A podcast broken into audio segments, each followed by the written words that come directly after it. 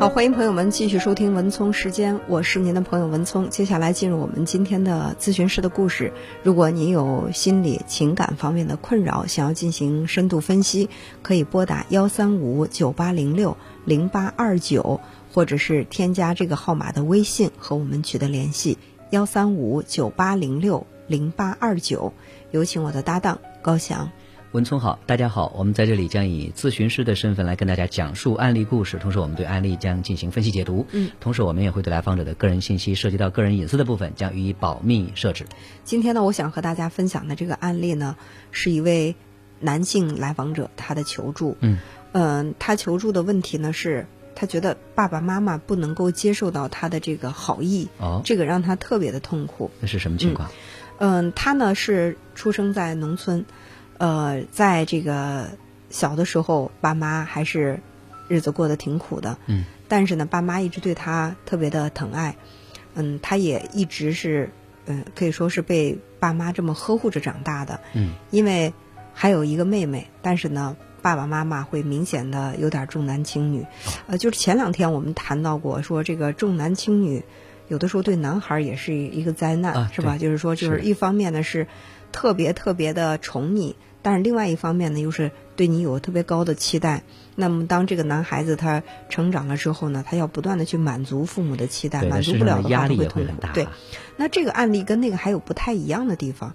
嗯，这个来访者他说的是，其实爸爸妈妈就属于是那种特别特别老实巴交的、特别质朴的那种农民，就是一心对孩子好，但是呢，他没有那种。对孩子有什么过高的要求和期待的？嗯，呃，但是他明显的能够感觉到爸爸妈妈对他比对妹妹好。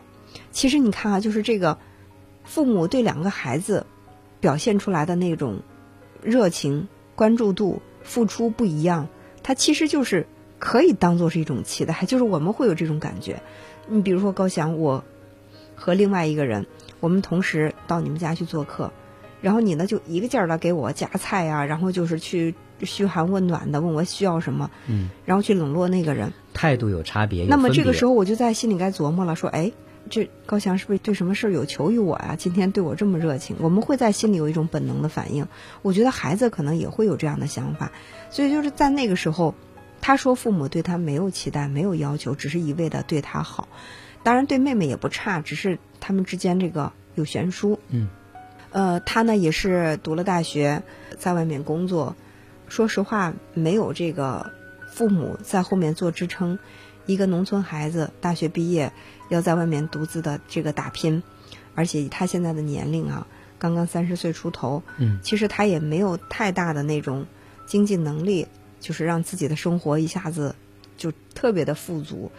说实话，嗯，他说他的生活还是外表光鲜。其实是挺拮据的，房子也买了，车也买了，老婆也娶了，孩子也生了。其实就是说，在最最艰难爬坡的这个阶段，但是可能就这种状态，在父母眼里，或者在他们同村人的眼里，他已经算是一个成功人士，或者是一个准成功人士了。嗯，那么他呢，每次要回家的时候，他都会准备很多很多的礼物，就是把他在这个大城市里。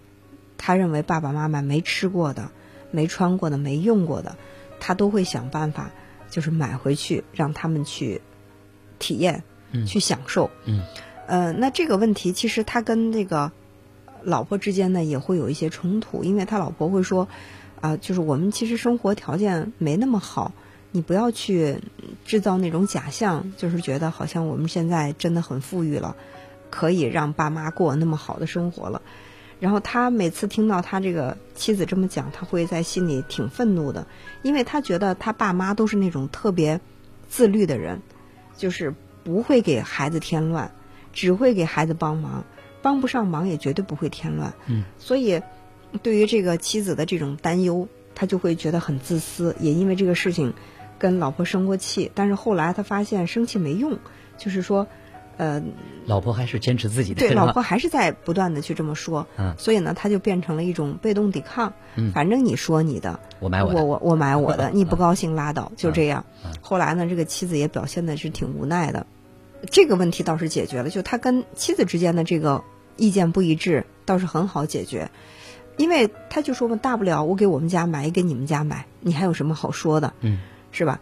但是就是让他比较痛苦的是，他爸爸妈妈对于他的这个过度的这种付出，表现的是不太领情。嗯，啊，你比如说，他说想给这个爸爸妈妈订个什么旅行团，让他爸爸妈妈他带着爸妈去旅行。哎呦，他爸爸妈妈就是让的呀，那到一那叫一个就是就是坚决不去，不领情。对，他就说我是有这个能力的，但他爸妈说我去哪儿都不如我在家里待着舒服。嗯，然后他就说你们连出都不出去看一看，飞机都没坐过，你怎么知道外面的世界不精彩？你们不喜欢呢？他其实特别特别想给这个父母尽孝心，但父母呢就一直表现的是不要不要不要，他在心里就会有一种特别强的那种挫败感。还有呢，就是你比如说他给爸妈买的那些衣服啊、鞋子啊，他是希望爸妈能够穿上，然后风风光光的，让别人看到这个孩子很孝敬，或者说能够看到这个孩子是挺有本事的。但是爸妈但他爸妈呢，就是就把这个鞋试一下就束之高阁，等他下次回来之后，发现鞋都没沾地儿，嗯那个鞋底子还是干干净净的。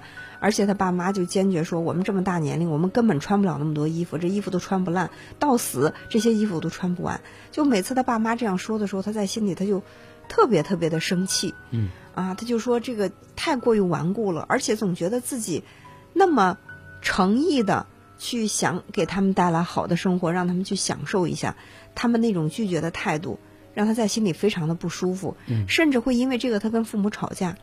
他他就是训斥了父母之后呢，这个父母呢就会低眉扫眼儿的，他又看着他那个样子很可怜，嗯哎，有的时候他带父母去外面吃一顿好的，刚开始呢，这个爸爸妈妈都是舍不得吃，舍不得吃，然后一看这个饭菜剩了很多，然后他就说啊，吃不完就算了，我们就放那儿就走，放这儿就走吧。然后这个时候妈妈来劲了，说：“哎呀，这扔东西扔了可惜。”嗯就坐那咔哧咔咔咔就低着头在那猛吃，吃到最后回家就把这个胃给吃顶了，还要再去吃点这么消食的东西。他就每次看到这个爸妈身上的这种，就是这种品性，他就说带着一种穷病的那种感觉，他在心里就特别特别的接受不了。哎呀，就说这个身上这个穷怕了的那种烙印，怎么就摘不掉？就不能够像我们身边那些同事一样？他说我们身边同事不是没有那种出身比较贫寒的，人家的父母怎么就那么懂得享受？就是还要求着自己的孩子带着出去旅游干嘛？他说我特别希望他能要求我，他想去哪儿，哪怕我再紧张一点儿我都去，但他什么都不享受。就是我这个孝心，我想去对这个父母尽孝心，报孝无门，嗯就感觉自己在心里面说不出来的憋屈。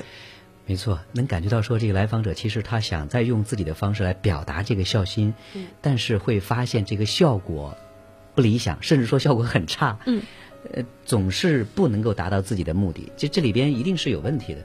问题卡在哪儿？呃，我们会发现，作为来访者来讲，其实他是在用自己的方式来表达他的孝心。嗯嗯呃，不管你喜欢不喜欢，不管你需要不需要，我给你买的这个东西，我给你买来了。嗯，呃，我认为好的东西我，我给你了；我认为漂亮的衣服、漂亮的鞋子，我我都给你了。是我觉得这是对你好的，所以我我给你。但是其实他没有去考虑到一个很重要的问题，就是，呃，这礼物的接受一方他们是什么态度？比如说爸爸妈妈，他们需不需要你买的那些吃的？他们需不需要你买的那些衣服、鞋子？不管对方的需要和感受，你只是在表达你自己，嗯，这是呃我以为，就我自以为是的去表达我的爱。就让我想起来黄晓明那句“我不要你觉得，我要我觉得”嗯我觉得，我觉得这这这我为你好，我觉得我在表达孝心，但是往往可能说最后的结果是不是我们自己想要的？那么这个心理根源到底是在哪儿呢？就是为什么会让这个来访者他有这样的一种，就在我们看来有一些特别主观的，甚至是自以为是的一种方法去对自己的父母表达爱心，呃，甚至呢看到这个他，因为他说那个我印象特别深刻呢，就是说这个妈妈一开始呢就在这个。酒店的这个餐桌上，就是畏手畏脚的，不敢去吃。嗯，到最后一看这个饭菜都剩下了，就哗哗开始拼命的吃。就是看到妈妈这个样子，他在心里面真的是觉得，不是滋味儿啊，就觉得嗯，什么感觉呢？就感觉好像，甚至还就是对妈妈这个行为，他有点儿觉得丢脸吧，就是很复杂的那种感情，又觉得特别可笑，又觉得有点心疼，又觉得妈妈这种吃相让他感觉有点不舒服啊。其实呢，这就是他从心底里还有点接受不了。他就是来源于这样的一个家庭，他其实呢想，比如说给妈妈买鞋子啊，给爸爸买衣服啊，带他们去旅游啊，他是希望自己赶快跟过去的那个自己割裂，是想要摆脱过去的那个阴影，摆脱过去的那个生活方式影响。就是说，他要把。爸爸妈妈从爸爸妈妈或者从他过去那个陈旧的，甚至在他看来有点寒酸不堪的这个世界里接回到他现在的这个世界，这样的话他才能够跟他的过去有一个切断，因为他对过去的那部分自己不满意。对于现在的他，虽然他也知道日子很拮据嘛，但是他还是要努力的去达到自己心里的想要的那种那种生活那种状态，也希望把。爸妈过去的那种状态当中接回来，这种想法当然我觉得也无可厚非啊。就是人嘛，很多人都是往高处走的，水往低处流。就是我希望我未来的生活更好，我希望我的未来生活更好，这个信念没错。但是呢，我要赶快的跟我过去不好的生活切断，我觉得这个似乎没有必要。对，当我对我的自己，尤其是我自己过去的一些部分不能够做到完全接纳的时候，其实我们。呃，会有意无意的去做一些回避，嗯嗯，比如说我我去呃用我现在的某一些生活方式去跟过去做一个斩断，做一个告别，让我觉得好像我现在呃会有品了，不至于说那么 low，嗯，其实是其这是一种内在的这种不自信的这种表现，嗯，另外还有一点我能够感觉到是，比如说当他去拿好多好多东西去回家的时候，其实呃也是想要去得到一种证明，说你看混的不错。你看我，呃，在在用自己的方式去表达这个孝心，呃，一定也会得到别人对他的这种呃欣赏、认可、鼓励，呃，这这个部分也是他自己所需要的。嗯。还有就是，呃，他会有一种这个优越感，是说，你看我跟过去不一样，我跟别人不一样，我跟我同村的这个孩子相比，可能说我用这种方式也能够去表达出我的这这个不一样的部分。嗯。嗯，其实就是他尽孝心。什么叫做真正的尽孝心呢？我觉得真正的尽孝心是什么？就是说，我特别愉快的去向对方付出，但是我并不强求对方一定去接受我的这个付出。而且这个过程当中，对方也是愉快的。对，或者说那个我在去付出这些的时候，我会先观察一下对方需要什么，我把对方所需要的东西给到他。